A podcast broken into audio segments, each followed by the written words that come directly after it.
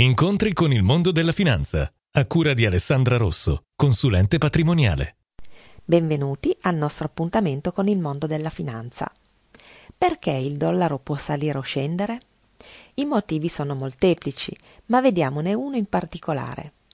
Se la Banca Centrale Americana, quindi la Federal Reserve, decide di aumentare i tassi, significa che le obbligazioni americane renderanno di più e tanti investitori vorranno acquistarle. Sappiamo che quando aumenta la domanda di un bene, ecco che il suo prezzo sale. La stessa cosa capita riferita alle obbligazioni. Tanti investitori vorranno obbligazioni americane perché renderanno di più. Per acquistarle dovranno prima comprare dollari e poi con quei dollari investiranno in obbligazioni.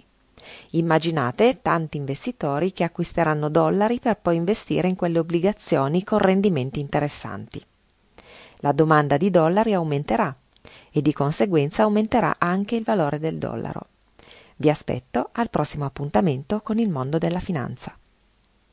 Alessandra Rosso, consulente patrimoniale. Visita il sito studioalessandrarosso.it.